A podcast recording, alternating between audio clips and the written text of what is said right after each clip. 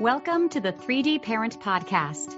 My name is Bevan Walters, your host and founder of the 3D Parent. I'm a certified parent coach and have spent the last decade living my calling in life, helping parents navigate the tough stuff like tantrums, sibling conflict, screen time overload, and managing the transition into the teenage years. My purpose is to provide you with the tools you need as a parent to lead with dignity, direction, and deep connection in your family relationships. My goal in creating the 3D Parent podcast is to inform, empower, and increase confidence in parents so they can trust their instincts and make the best decisions possible for their families. For these reasons, I've rated this podcast FPEO for Parents' Ears Only. Parenting is challenging, but you don't have to do it alone. Welcome back to the 3D Parent Podcast. Today, we're going to explore the third D, deep connection. What we're talking about here is building and maintaining and deepening a secure attachment and the importance of building this bond with your children and nurturing it throughout your child's life. This is honestly the most important job of any parent. It is the most important thing to get right and to be focused on and to be tweaking and throwing all of your energy towards when you feel like it's not working for you and your child. So, what is a securely attached child? What is a deeply connected child? Basically, simply put, this is a child who trusts that their needs will be met by their parent in a nurturing manner. So, why is this so important, you might wonder? Why is this the number one most important job of any parent, as I just said? Well, listen to this. This is from Dr. Laura Markham. She is a, a psychologist, and she created AHA Parenting website. And she also has authored many really great books on parenting. Listen to what she says.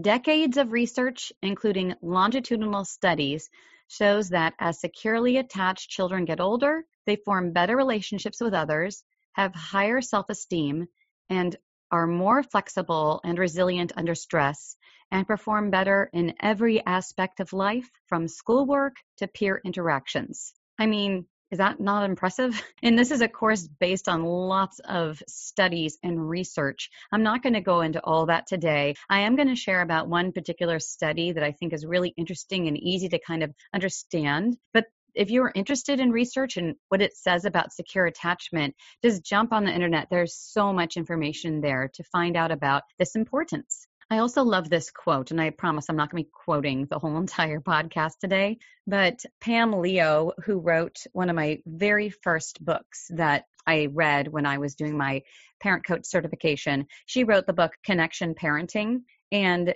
she said the following Let's raise children who won't have to recover from their childhood.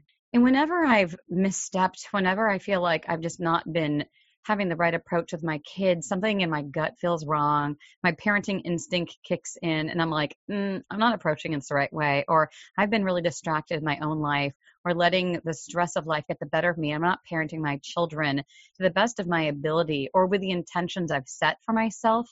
I always think about that quote let's raise children who won't have to recover from their childhood. That's so powerful for me.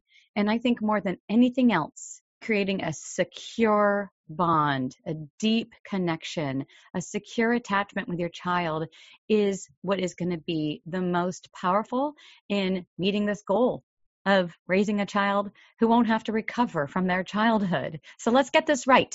And I'm going to help you do so and figure out how to do this and how to continue to strengthen this strong, deep connection with your child throughout their childhood. It's not something that we just think about when they're infants or in the first several years of life. This is lifelong. So, the study that I said that I was going to refer to, this is really interesting. And you may have explored this in a psychology class that you took um, in the past. It was researched from developmental psychologist Mary Ainsworth and was conducted in the 70s to observe attachment relationships between a caregiver, a parent, and their child. Most of the test subjects were at about the year mark, somewhere a little under a year and up to 18 months of age. And the study was called A Strange Situation. And if you're interested in this and learn more, you can actually Google, I think on YouTube, there's tons of videos of this actual experiment. So look up Strange Situation if you want to see how it was actually conducted. But basically, it was a parent, a mom, and their one year old infant who went into a room that they were unfamiliar with that had just a chair. Actually, I think it was two chairs and then a bunch of toys. And the parent and child kind of went into this room. The parent sat down and didn't necessarily engage with the child, kind of just let them freely explore and play with the toys. And then about I can't remember the time frame, but a few minutes into this, a stranger walked in and this actually was uh, the psychologist conducting the experiment. But the stranger walked in, kind of conversed with the parent quickly, and then sat down. And they observed kind of what the infant did when the stranger entered the room. And then, after a couple minutes of the stranger kind of sitting in a chair, the parent conspicuously exited the room. And then they observed what did the infant do when the parent left. And then after a short period of time, the parent re-entered. And again, they observed what did the infant do when the mom re-entered the room. And then after a period of time, the mom left again. And they observed the second absence and what the baby did during the second absence. And then they did the second reunion and the parent came back in the room and um, again, what they were observing was what the baby did when the stranger entered, what the baby did after each of these separations, and after each of the reunions. And they were observing what the baby is doing in terms of exploring and engaging with toys and their reactions to all of those different situations that they were put into.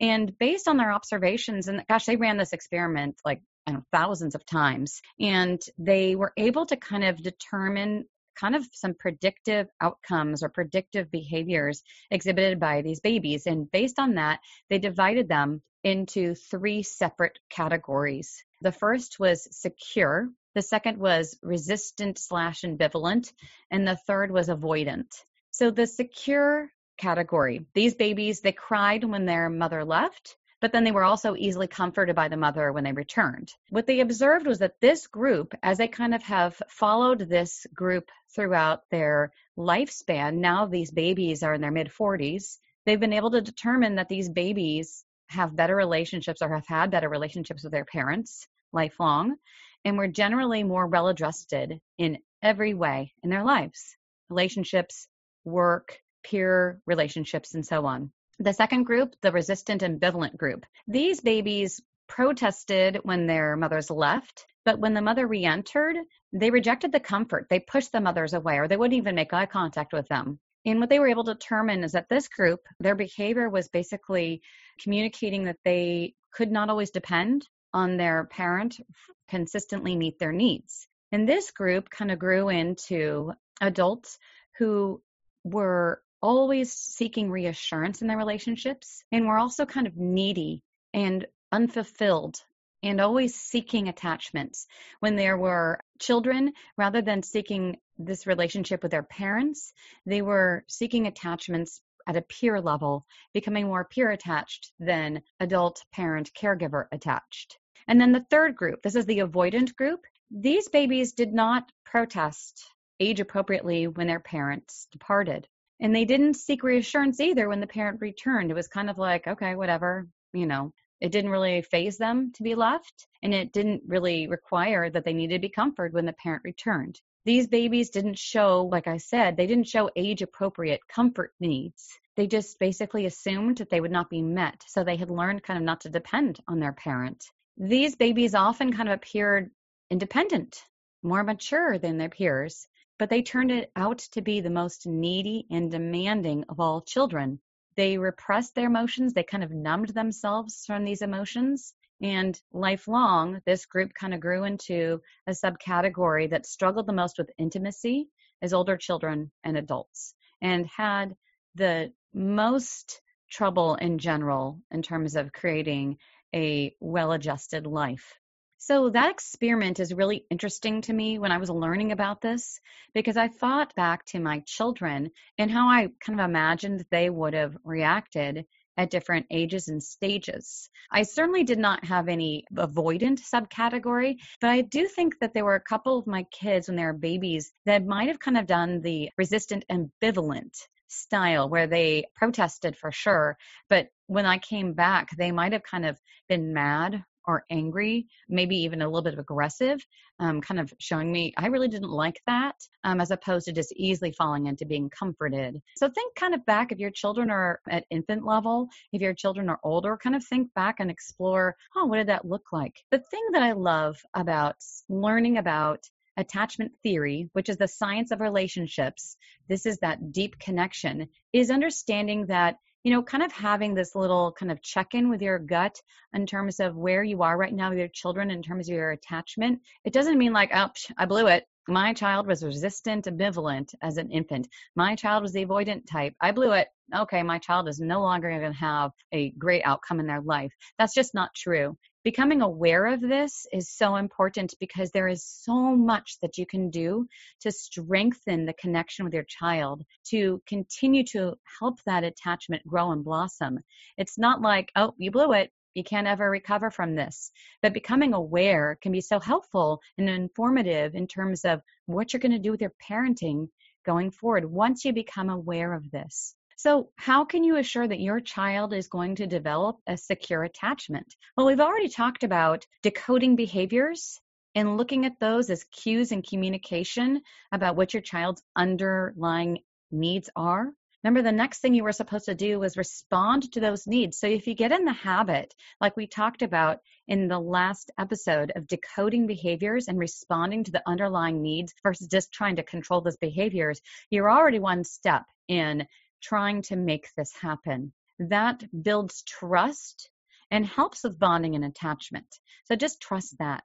Another one of my favorites in the psychology world is Dr. Dan Siegel. Many of you may be familiar with his work. He's written tons of books. My favorite is probably The Whole Brain Child. And he is a clinical psychiatrist at the UCLA School of Medicine. So he states that the key to a secure attachment with your child is ensuring that they feel the four S's safe, secure, seen, and soothed. So think about that as well. Safe, secure, seen, and soothed. There's so many different ways of looking at attachment and how it's developing and the strength and how you could be meeting your child's needs in terms of this deep connection. My probably all time favorite though, I shared about the work that has been such an influence for me in terms of my parenting and my parent coaching work, and that is the work of Dr. Gordon Neufeld, he has taken this attachment theory that many people have studied and expanded upon. It's nothing new, it's been around for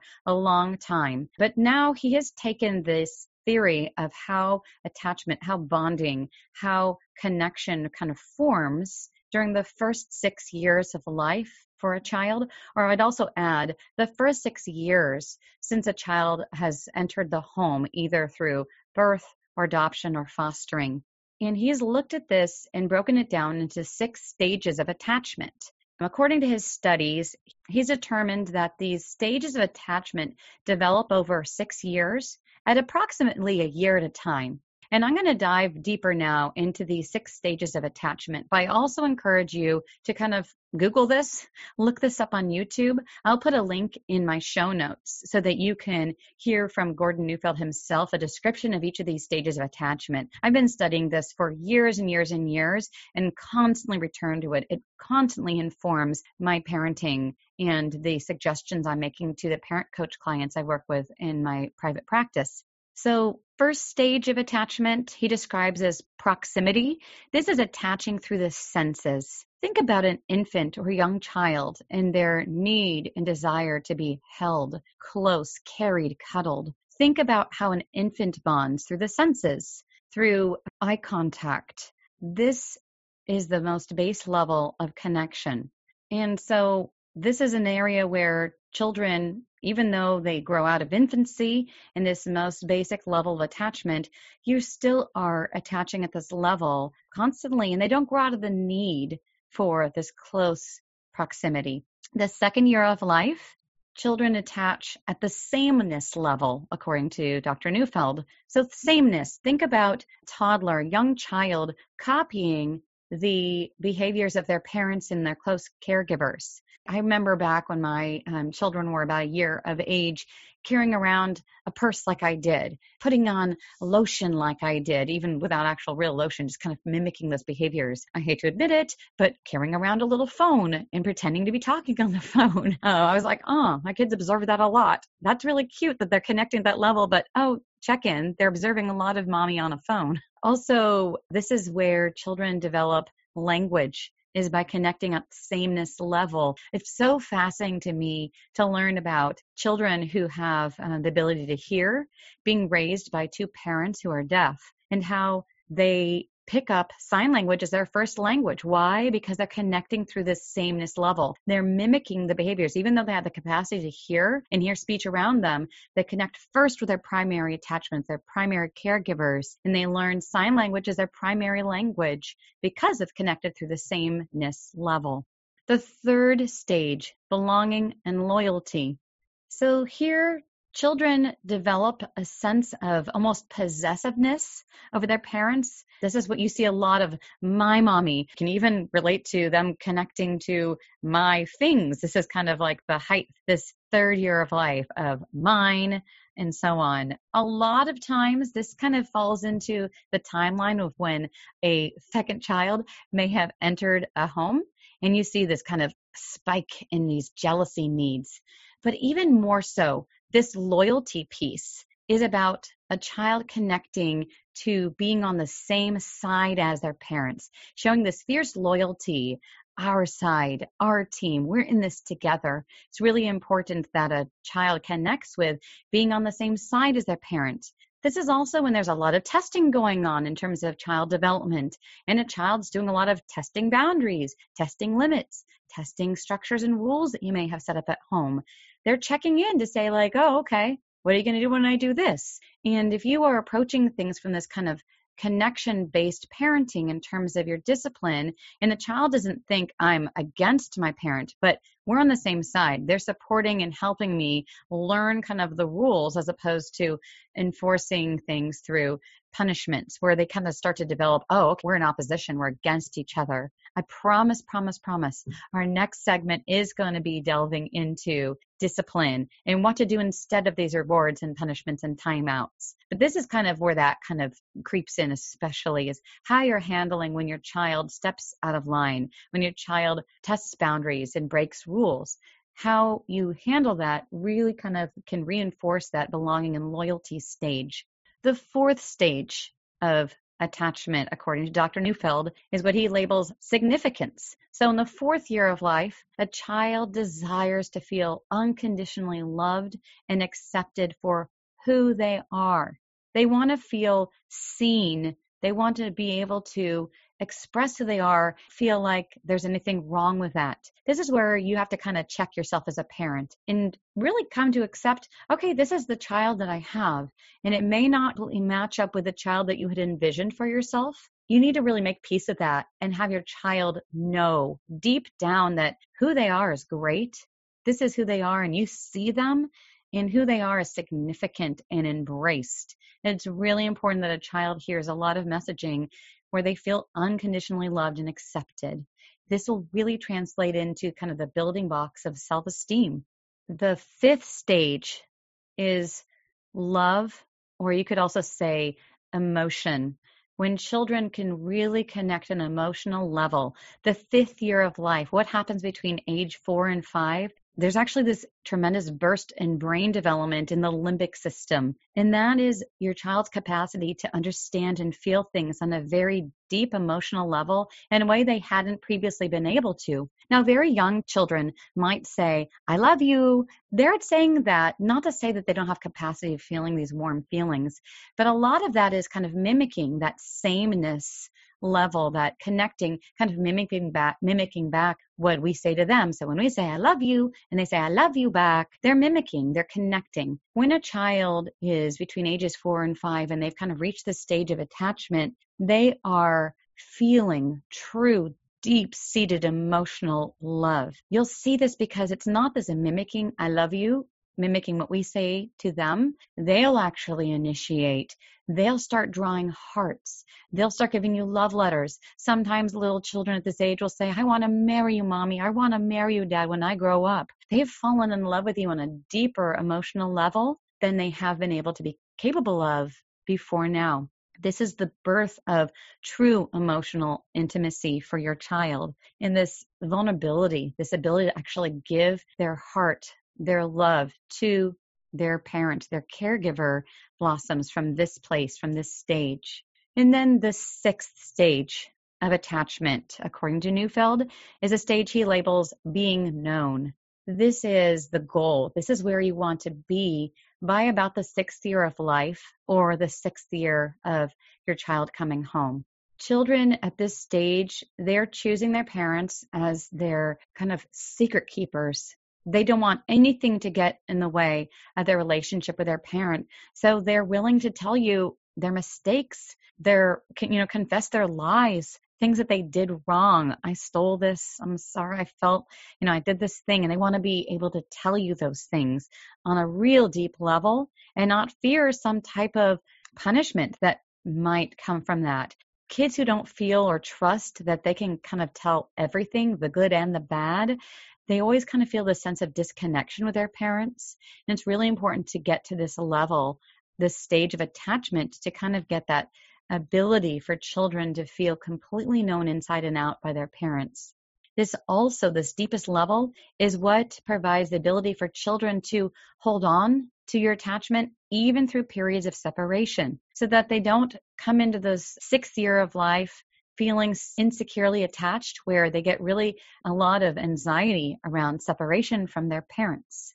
So it is our responsibility, these six stages of attachment, all the different ways in which I've explored this deep connection. It's our responsibility as parents to take the lead in the attachment relationship with our children. Children should not be responsible for staying attached and seeking out this deep connection with our parents frankly, they should be able to take it for granted. We don't ever want children to be in a position where they feel like they have to work for their attachment needs to be met by their parents. I'm going to go into some examples of ways in which you can strengthen and deepen and build this deep attachment in a minute. But first, I want to talk about challenges in young childhood and early childhood that can sometimes get in the way and affect a secure attachment. It's good to know about these kind of roadblocks that might be you for there for you and your child. If you're feeling like, yeah, we're we're not really deeply attached, I'm recognizing as much as there's so much love for me and my child, and I know they know I love them, this attachment thing doesn't seem to be working for us. It could be that your child is still young, still two or three or four years of age, and we wouldn't expect them to be completely, fully deeply attached yet because they've not developed to that age and stage. You're still working at building this deep attachment. Or it may be that your child is six, seven, eight years of age and they seem to have kind of stalled out. They kind of only connect on that more base proximity level, just always needing to have that physical contact and always seeking it. But the other stuff doesn't seem to be really working for you. But there may be other challenges getting in the way. Most children come into this world ready to connect with their caregivers. They're primed for it. It's instinctive. But again, some of these problems, such as children who are born with compromised nervous systems or maybe have neurological differences, that can get in the way of developing a strong and secure attachment. Some children are highly sensitive, and it takes longer for those attachments to develop and they're prone to lots of defenses that can kind of get away, get in the way of a deep attachment, or they can kind of fall out of a sense of attachment very easily because of their high, high sensitivity. Children who have a lot of health problems or reoccurring health problems, that causes a lot of trauma for them that might also build a lot of defenses that get in the way of strong attachments. Hey there, parents. Are you tired of feeling like your kids are in charge at home, negotiating, demanding, and generally calling all the shots? Well, then I have a free resource for you called 10 Steps to Get Back in Charge of Your Kids. Just click the link below to download your own copy. Let's get you back in the driver's seat. Children who were separated from their primary caretakers for long periods of time earlier in their childhood, that might also get in the way of building a strong attachment initially once they uh, rejoin their caregivers or if their primary caregivers have changed. Also, children who have experienced a series of caregivers. There's not a lot of consistency in their caregivers in the early years. Lots of kind of different people are taking care of them. There aren't key primary attachments who are the main people in their lives. So if you feel like that is your child and you worry that maybe your child's not developing a secure attachment for any of those reasons, the sooner you identify them, the easier it is to correct them. And you should talk to your pediatrician. You should seek the help and support of an infant or an early child mental health specialist or someone who's trained in early intervention to address these areas so that you could be working on incorporating what you're learning about attachment into your parenting. There can also be challenges in parents that can affect the way that a secure attachment can develop. These could be things like parents who didn't experience a secure attachment or bond for themselves when they were children. So it's kind of hard for them to emotionally connect with their children because they didn't have that modeled for them. And these challenges can get in the way of your ability to bond with your baby or young child. Other things, if you went through a traumatic birth experience or you're experiencing postpartum depression, that can get in the way of building a secure attachment and bond with your young child or infant. Anxiety, depression, other mental health problems, drug or alcohol problems, high levels of stress from things like financial problems or lack of support or relationship challenges or being overworked and spread too thin also, an abusive or neglectful or chaotic childhood, living in an unsafe environment where you're fearing for your own safety in terms of being in an abusive environment. And like I said, any type of negative associations that you have from your own early childhood experiences. So, again, if this is you, it's going to be really hard for you to be able to set up and focus on building a strong, secure, deep connection with your child.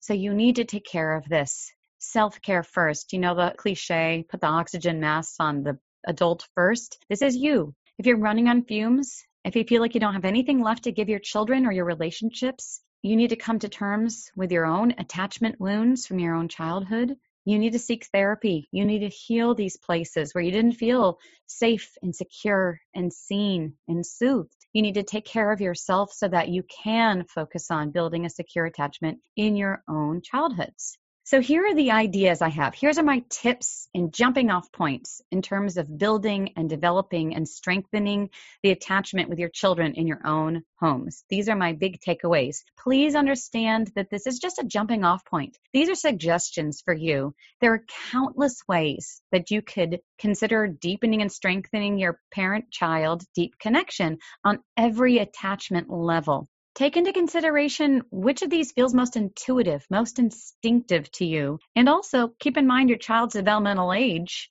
and also their temperament. If I make a suggestion and you're like, yeah, that wouldn't go over well, my child would not be into that. Or if you feel like, you know, right now, my child you know, resists physical contact and touch. You know your child best. You know kind of where you're starting from. So I'm going to kind of give these ideas based on those six stages that I just went through, the six stages of attachment, according to Dr. Gordon Neufeld, and kind of break down my suggestions at each level. So the first stage, that proximity, that sensory level. If you have a young child, think about your uh, feeding relationship either nursing or bottle feeding, do so with eye contact and holding. I know a lot of us kind of get into this routine and we sometimes, you know, if your child is bottle fed, you kind of prop them up on a pillow and they can hold their own bottle. Or, you know, we get into kind of the habit of watching TV or staring at our phones while we're nursing. You know, sometimes that's okay. But make sure that sometimes you actually are making eye contact, you're holding your child, you're using that time to bond and connect at this proximity level, the sensory level. Of course, for any age child, hugs, kisses, cuddling, holding hands, giving a back massage, sitting close to each other while reading a book or enjoying maybe a movie together on the couch. Also, food. Remember, this is sensory level, so it's all the senses. The way in which you're providing food and snacks, provide those before your child even knows that they're hungry. That's very, very deeply connected. When you could say, Oh, I bet you're hungry right now. And the child's like, Yeah, I, I am hungry. And that kind of reinforces this attachment again on the sensory level singing to your child or singing with your child dancing all these things are ideas to connect on this first level of attachment the second stage sameness actively seek out common interests with your child and draw attention to them, point them out. We both love the same sports team. We're rooting for them. Oh gosh, I love that singer, that musician also. We can both kind of follow them and draw attention to the fact that this is an area that we're the same play cooperative games. Um, when your child is very young it might be hard to play win lose games especially with your parent. So there's tons of cooperative games that you can play where you're on the same side and you're both trying to beat the clock or beat a you know imaginary ogre or something in a game. So play cooperative games together where you can be on the same team. The next level that belonging and loyalty level Continue to provide gentle yet firm discipline. Again, I'm going to go into that in much more detail in my next episode, but this is part of a child knowing that you're helping, you're on the same side. Resist the temptation to negotiate everything with your child. That kind of makes them feel like you're on the other side. And the goal here is to make you feel like you're on the same side, you're aligned, you're on the same team here. Other ideas in terms of kind of reinforcing that belonging, that sense of belonging, refer to your child as my child, my boy, my girl, you're my girl, you're mine, that kind of possessive quality. So your child just feels really connected, like they belong to you. The next step significance. Support your child in their dreams, their interests, their passions. Recognize those, not your interests, your passions, your desires for your child. Yes, it's great to expose your children to lots of things, but when you're really trying to connect at a deep level, you really want to listen to your child and their interests and follow them. Expose them to things, but listen and honor when they're saying, that's not for me. I can go deeper into that at a, future time in terms of what do you do when your child's like, yeah, I tried that, I want to quit. Yeah, I tried that, I want to quit. You know, there is a degree in which you want to kind of teach follow through. But as your child's expressing interests, it's really important that you say, I see you. I recognize this is important to you. I'm going to support you into that. Another really, really important part of the significant piece is reinforcing that your child is loved unconditionally for who they are and also regardless of their behaviors. When you kind of give off this message that your child is loved and accepted and welcome in your presence when they behave this way, but when they kind of have those tantrums, those hard moments, when they're melting down, when we kind of say, yeah, you're not around not allowed to be around me in these moments we're not sending a message of unconditional love and acceptance it's important that our children know this, that they know that I love you when you're having a good time. I love you when you're having a hard time, no matter what. Um, Neufeld uses this language that your child know that they have an invitation to be in your presence and that you should be indicating this through your eyes, through your voice, through your warmth. When your child is really hungry for your attention, can you find it within yourself to turn to them and express to them, oh my gosh, Yes, I want to hear what you have to say. I want to see what you're going to show me today. Do we show our child at the end of the day, reuniting them when we're picking up from school or from daycare or coming home at the end of a long day? Are we showing them how delighted we are to be in their presence, how they are so important to them? to us. That's not to say that sometimes you can't, you know, finish what you're working on. You've got to get an email out. You're in the middle of cooking dinner. But how do you express to your child that, oh my gosh, I cannot wait to see what you have to show me, what you have to tell me. I'm going to finish this thing because, oh my gosh, you are my priority. Let me just finish boiling the pasta and then I cannot wait to hear what you have to tell me. How can you express that they are the priority? They are significant. The next stage, that love, that emotional level of connection, obviously tell your child uh, as much as you can that they are loved through your words and reinforce that through your actions. When you do anything, when you make a misstep, when you've done anything to kind of break down your connection with your child, do anything to kind of damage that attachment, that connection, you lose your temper, you threaten, you you yell, you do anything you think is kind of mm, not expressed your love for your child, take the steps to apologize and reconnect and assure your child that they are loved and that you did not mean to treat them in an unloving way. Also, and this is probably my favorite, create routines and rituals that promote connection and love to flow between you. Rituals are intentional practices that exist exclusively for the purpose of connecting. So if you don't have kind of love, I love you rituals already in your repertoire, develop some. These are kind of a, a, great way to kind of reconnect with your child in a loving manner. There's a book called The Kissing Hand, which is one of my favorites, particularly with young children. And um, I definitely encourage you to read it and to maybe adopt this kissing hand ritual. It's a story about a raccoon who is uh, scared to go to school, and the mama raccoon kind of connects with the, the child raccoon and says, you know, I'm going to kiss your hand and you could put this hand close to your face anytime you miss me and know that I love you and I'm with you even when we're apart. It's a beautiful book. I really encourage you reading with your child, and perhaps that's this could be a ritual that you incorporate into your into your um, family. Um, I have this little ritual I do with my children where I hold hands with them. This is actually a ritual. I love this that I picked up from my mom and it's something my mom used to do with her mom. So this is a loving, connecting ritual that's been passed down through generations, and I've passed it down to my own children. And we hold hands, and without saying words, we kind of squeeze out a pattern. And the pattern stands for this little passed back and forth connection. The pattern is, I love you. Do you love me? And so you make a squeeze kind of that fits into that pattern. So it's kind of I get to squeeze, love gets to squeeze, you get to squeeze, and so on. So you follow the pattern I love you, do you love me? And then the other person squeezes back, yes, I do. And then the first person squeezes, how much? And then the other person squeezes the hand as hard as they possibly can. So, again, initially, if you're going to teach or incorporate this little I love you ritual into your family, initially, obviously, do it with words. So, you squeeze for every word you say as you're passing back and forth this little kind of pattern, but eventually take out the words and just do the squeezing between your hands. So, there's times where I'll be walking along holding one of my children's hands and I'll squeeze out the pattern for I love you, do you love me? And my child looks at me with a big smile and wide eyes and squeezes back, Yes, I do.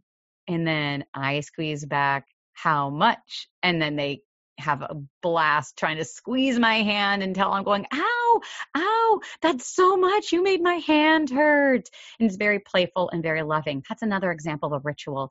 You may have your own thing, maybe a special thing you say right before you say goodbye in the morning before going to school, or maybe the last couple words you say right before going to bed. Those are connection, those are attachment, those are things that are really connecting on that love level. And then again, this sixth level, the level of being known. This one is also such a great thing to think through. When you have a child that is able to kind of be connecting at this deeper level, your five, your six year old child, or if you're not quite at that stage yet, when you reach this stage and your child is starting to kind of divulge their secrets to you, you need to reassure them that gosh, I'm so glad you told me. That must have been really, really hard to carry around that secret or carry on that lie. I'm going to help you figure this out. I'm going to help you make this right. I'm going to help you turn this around versus, I can't believe you did that. I'm so mad at you. I'm judging you. I'm going to shame you. And now I'm going to issue a punishment. No, that is not going to help your child feel safely, securely attached at this being known level. Instead, I'm so glad you told me that must have been really, really hard for you to carry that around. Let's make a plan together. Let's see if we could help you figure out a way to make this right. I remember when my uh, third born child got to the stage when I knew what I was really, really doing and looking for. And she was at about that age. She was about age five. So her sixth year of life, around age five, she had stolen something from her preschool. I think she was having a really hard time with the idea of leaving her initial preschool and she had taken these little puppy dog, little tiny little toys and put them in her backpack. And all summer long, after she had done this, she kept on referring to something that really upset her, that she was so mad at herself, and I couldn't get the bottom of it. It was frankly really disturbing. I was like, what is going on? Something's really tearing up her side, and I don't know what it is. And I couldn't just like ask her to tell me because I wasn't even fully aware that this was going on for her. But then one day she said, I'm ready to tell you. And this had been months that she'd been struggling with something. And she told me that she'd stolen these dolls and she had big tears about it and she cried and she was so sad and upset with herself that she'd done this. And I was so excited and happy inside. Of course, I wasn't like, yay, yay, you're connecting at this deep being known level. No, I wasn't doing that. But inside I was. And to her, I said, oh my gosh, it must have felt so good to tell me I'm going to help you make this right. I'm going to help you fix this. It's okay. You made a mistake. People make mistakes. It doesn't mean you're a bad kid. You just made a choice that was not good at the time, but you knew that inside. You don't mean to steal things or take things that don't belong to you. You know that's not the right thing to do. Let's make a plan. Let's figure out how we can make this right. And just to finish up the story, we decided to put all of those rubber dogs that she had stolen into a package. And then I helped her. She, she, um, uh, kind of dictated letter to write to her preschool teacher, kind of saying, I did this thing. I'm so sorry. I didn't mean to steal that. And I wanted to return them to you. And so then I was able to deliver that to the teacher. And of course, the teacher and I were both just so touched by the process that she'd gone through to kind of admit her wrongdoing. And the teacher, who is like one of the best teachers I've ever experienced in my life, just immediately wrote a letter back and said it basically echoed what I had said about, I'm so glad you told me. This doesn't mean that you're a bad child. It just means that you did this thing and you knew to turn it around and to tell us. And I'm so glad you did. And it just shows us that you're growing up into such a strong child. And I was able to get that letter back to my daughter. And it meant so much to her to kind of hear also from the teacher that they were okay. Their relationship was fine, that nothing had come between them and their attachment because they were deeply attached also. She spent a couple years at this preschool and it really mattered to her what her teacher thought. Another idea at this deeper being known level, you know, yes, you want your child to tell you things, ideally, you know, to your face, but that can be hard sometimes. That can feel a little bit overwhelming to a child to kind of admit something. So when you're driving in a car, that's sometimes when things will come up when a child is in the back seat and you don't have to have eye contact. Sometimes things will come up then. Another idea is to incorporate journal writing back and forth between you and your child. I did this with my firstborn child when I felt like she was a little shut down. I wasn't hearing a lot of what was going inside her world. This was early in my work after I had kind of shifted the way I was parenting my children and I was trying to kind of get to this deeply connected level. So I introduced a journal between the two of us that we wrote back and forth with each other and things came out in that journal that probably would not have come out if we had just been talking, at least at that stage. And so she would ask me questions or she would tell me things or admit things to me in my journal. And sometimes I would reconnect with her and we'd kind of talk about them in person following. Usually we would do that. But sometimes I would just write back to her and have responses for her. And we had this little, again, a ritual where we would leave this little journal on top of the pillow. Whichever one of us had written last would discover it and read and then write back to the other person. It was this kind of area where we could kind of communicate at this deeper being known level in a different way than just talking face to face that was really really um, powerful. We did that for maybe a couple years and it kind of fell off and we are able to have deeply connected conversations now but it's a great idea and something to think about when you are connecting at that level with your child. So as i said you need to as a parent be really mindful of this attachment and know that this is kind of the most important thing that you should be focusing on with your child and trying to deepen and connect with your child because as we're going to talk about a lot at the next episode, this is going to be the key to getting your child to cooperate. This is going to be the key to how you think about discipline. If you have a deeply attached or connected child, they are instinctively going to want to follow you. They're going to want to listen to you. They're going to want to follow your suggestions and your directions. If they don't, it's kind of a wake up call. And it might be just for that moment. Your child was distracted, they were involved in something else, and your connection wasn't really working at that moment. So then you know, okay, work on this relationship, work on things at this attachment level. And then my child is going to, again, have this instinct to want to follow and listen to my directions. But here's my kind of like parting gift to you. This feels like a tremendous amount of pressure, and I understand it is. And you feel like, oh my gosh, this is a full time job. I can't work anymore. I need to spend 24 hours a day working my attachment with my child. I can't have anything else in my life other than working on my child. If you're kind of that overachiever and this is you, here's my little parting gift to you. And this is coming from the Gottman Institute, which has done tons of study on relationships, you know, every type of relationship, parent child, romantic relationships between couples. And here is what they have determined. They have determined that for a child to feel securely attached, you need to respond to their bids for connection at least a third of the time. So three, 33% of the time to feel a secure attachment. Well, that's the minimum. And I would love to encourage you to shoot for above the minimum level. So maybe shoot for a solid 50% or, you know, a good solid B plus and 85%. But if you're responding to your child's bids for connection, when you kind of sense that they're kind of asking for this attachment, again, remember, we don't want your child to feel like they have to work for it. So that's communication. Okay, I've got to work at this. I need to be able to connect with my child before they feel kind of like a lack of connection or a lack of attachment.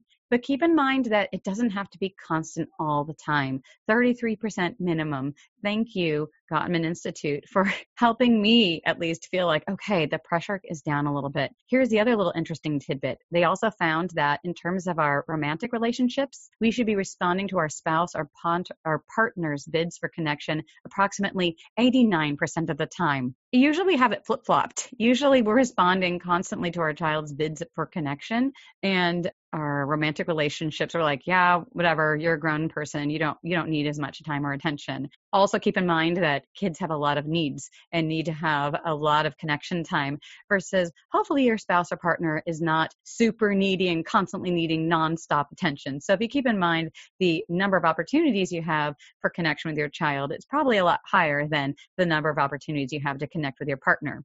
So, on the next episode, we're going to be exploring, like I said, the wonderful world of discipline. The first D, dignity. We're going to be exploring dignity and discipline, discipline with dignity, and discipline that protects and keeps this deep connection, this deep attachment in place with your child. Thank you. Thank you so much for tuning in this week to the 3D Parent Podcast. I hope it has provided you with the inspiration you need for building stronger relationships with your children and trusting your instincts when it comes to parenting. If you have a parenting question you'd like answered on the podcast, or if you'd like one on one parent coaching, head over to the3dparent.com and click the contact tab to send me your question. If today's discussion empowered your parenting, please be sure to subscribe to the show, leave a rating and a review. Also, I'd love to connect with you on social media. So take a screenshot, share it on your Instagram stories, and tag me at the 3D Parent. I look forward to meeting you here again next week on the 3D Parent Podcast.